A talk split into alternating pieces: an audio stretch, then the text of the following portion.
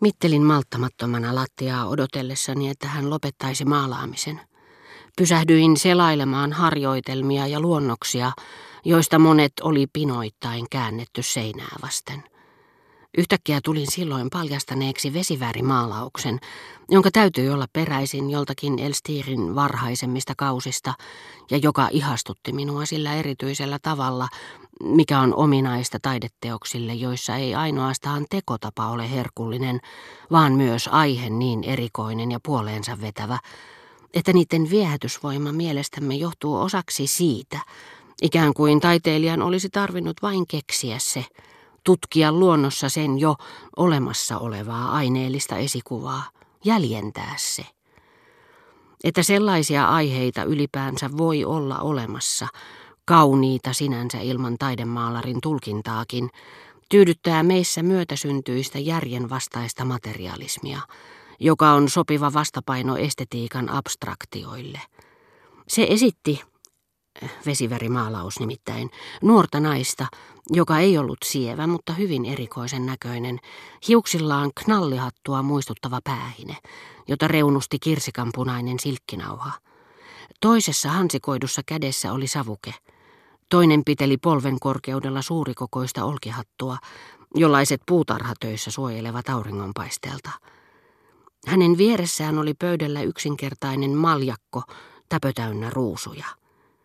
Usein, niin kuin nytkin, Tämän tapaisten taideteosten omalaatuisuus johtuu ennen kaikkea siitä, että ne on toteutettu aivan erityisissä olosuhteissa, joista emme heti ole täysin selvillä, kuten esimerkiksi siitä, onko naispuolisen mallin outo vaatetus naamiaisasu, tai onko vanhuksen punainen viitta, johon hän näyttää verhoutuneen, vain taidemaalarin oikusta, sittenkin hänen professorin tai ministerin viittansa, tai kerrassaan kardinaalin kauhtanansa. Arvoituksellisuus henkilössä, jonka muotokuvaa parasta aikaa tarkastelin, johtui, vaikken sitä silloin ymmärtänytkään siitä, että kysymyksessä oli nuori näyttelijä tär menneeltä aikakaudelta, puolittain mieheksi naamioituneena. Mutta knalli, jonka alla ilmavasti kammatut hiukset olivat lyhyeksi leikatut, ja samettinen kaulukseton pikkutakki, joka jätti näkyviin kovitetun valkoisen paidan rinnuksen, saivat minut ymmälle – ja epäröimään muodin vuosilukua ja mallin sukupuolta määritellessäni, niin etten tarkoin tiennyt silmieni edessä olevasta maalauksesta muuta kuin, että se oli merkittävä. Ja mielihyvää, jota sen katseleminen minulle tuotti, vähensi vain pelko, että Elstir viivyttelisi vielä niin kauan, etten näkisikään tyttöjä, sillä aurinko näkyi enää vain vinosuunnassa, pikkuikkunan alaosassa. Yhtäkään tämän vesivärimaalauksen yksityiskohtaa ei oltu vain toteavasti nähty ja toteutettu, siksi että sitä tilanteessa tarvittiin. Pukua, koska naisen täytyi olla vaatetettu, kukkamaljakkoa kukkien takia. Maljakon lasi, jota oli rakastettu sen itsensä vuoksi, näytti sulkevan veden, johon neilikoitten varret upposivat yhtä läpikuultavaan, melkein yhtä nestemäiseen aineeseen kuin sekin. Naisen vaatteet ympäröivät hänet materialla, jolla oli oma veljellinen riippumaton viehätysvoimansa ja joka, niin vaikea kuin ihmiskätten töitten onkin kilpailla luonnon ihmeitten kanssa, oli yhtä herkullinen katseen koskea, yhtä raikkaasti väritetty kuin kissaneidon turkki, neilikan terälehdet, kyyhkysen sulat. Valkean jäähileen hienon miehustan röyhelöissä oli kelloja kuin kielossa.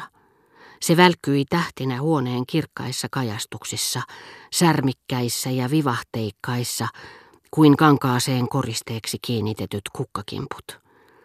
Ja takin helmiäisenä kiiltelevässä sametissa oli siellä täällä jotakin villavaa, törröttävää ja turkkimaista, joka toi mieleen maljakon pörhöiset neilikat.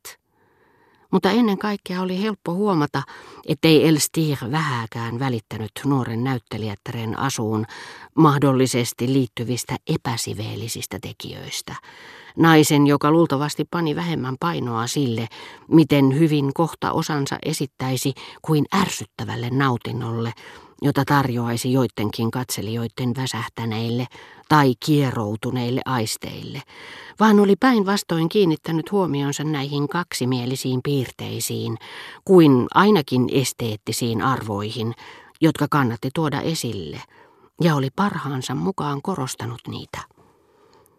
Kasvojen piirteitä seuratessa sukupuoli näytti olevan tunnustamaisillaan, että kuului hiukan poikamaiselle tytölle.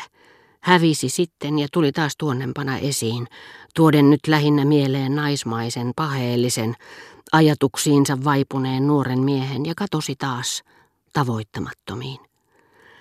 Katseen haaveileva surumielisyys, joka jyrkästi erosi teatteriin ja huvielämään liittyvästä vaatetuksesta, oli kenties hämmästyttävintä koko taulussa. Tuli ajatelleeksi, että sen täytyi olla teeskenneltyä, että nuoresta naisesta, joka näytti antautuvan hyväiltäväksi haastavassa asussaan, oli luultavasti tuntunut pikantilta lisätä siihen romanttinen viittaus salattuun tunteeseen ja kätkettyyn suruun. Muotokuvan alakulmaan oli kirjoitettu Miss Sacripon, lokakuu 1872. En voinut olla tuomatta julki ihailuani. No se nyt ei ole mistään kotoisin. Nuoruuden aikainen töherrys. Puku oli suunniteltu varieté-teatterin revyyhyn. Siitä on jo ties kuinka kauan. Entäs malli? Mitä hänestä on tullut? Sanojeni aiheuttama hämmästys edelsi Elstirin kasvoilla välinpitämätöntä ja hajamielistä ilmettä, jonka hän hetken kuluttua niille levitti. Antakaa kiireesti tänne se taulu, hän sanoi. Kuulen askelista, että vaimoni on tulossa, ja vaikka voin vakuuttaa, että knallipäinen nuori nainen ei ole näytellyt elämässäni minkäänlaista osaa, on aivan tarpeetonta jättää tätä maalausta rouva Elstirin näkyviin. Olen säilyttänyt sitä vain kuin huvittavaa muistoa sen ajan teatterista. Ja ennen kuin piilotti taulun taakseen Elstir, joka kaikesta päätellen ei ollut nähnyt sitä aikoihin, kiinnitti siihen tutkivan katseensa. Ei tästä kannata pelastaa muuta kuin pää, hän mutisi. Koko alaosa on aivan liian huonosti maalattu. Kädet ovat aloittelijan työtä. Olin pahoillani rouva Elstirin tulosta, joka vain viivyttäisi meitä. Ikkunan alaosa muuttui parasta aikaa vaalean ruusun väriseksi. Turha meidän olisi enää ulos lähteä. Meillä ei ollut enää pienintäkään mahdollisuutta nähdä tyttöjä, niin että loppujen lopuksi oli merkityksetöntä, miten myöhään rouva Elstir lähtisi. Hän ei sivumennen sanoen kovin kauaa viipynytkään. Minusta hän oli suunnattoman ikävystyttävä. Hän olisi voinut olla kaunis, jos hän olisi ollut 20-vuotias ja ohjannut härkävaljakkoa Rooman maaseudulla, mutta hänen mustat hiuksensa alkoivat harmaantua, ja hän oli jokapäiväinen olematta silti mutkaton. Sillä hän uskoi, että juhlallinen käytös ja majesteetilliset asenteet kuuluivat erottamattomasti hänen veistokselliseen kauneuteensa, jolta sivumennen sanoen ikä oli riistänyt kaiken viehätysvoiman. Hänen vaatetuksensa oli mitä yksinkertaisin. Ja oli liikuttavaa, mutta yllättävää kuulla Elstirin toistavan joka käänteessä ja hellän kunnioittavasti, ikään kuin näiden sanojen lausuminen jo sinänsä olisi hellyttänyt hänet ihailuun, kaunis Gabrielleni.